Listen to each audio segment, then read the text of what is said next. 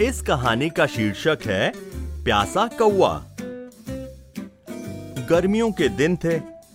एक कौआ बहुत प्यासा था। उसका गला सूख गया था। वह इधर उधर उड़ता हुआ पानी की तलाश कर रहा था।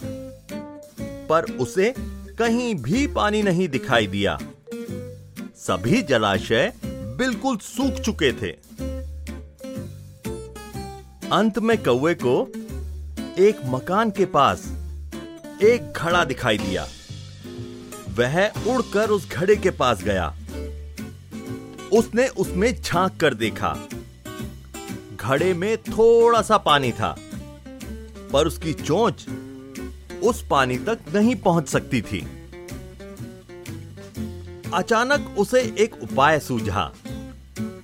वह ज़मीन से एक एक कंकड़ उठाकर घड़े में डालने लगा। धीरे धीरे घड़े का पानी ऊपर आने लगा।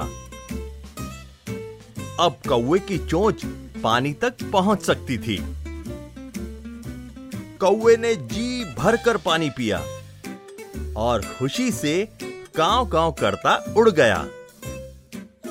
इस कहानी से हमें यह शिक्षा मिलती है, जहाँ चाह वहाँ राह।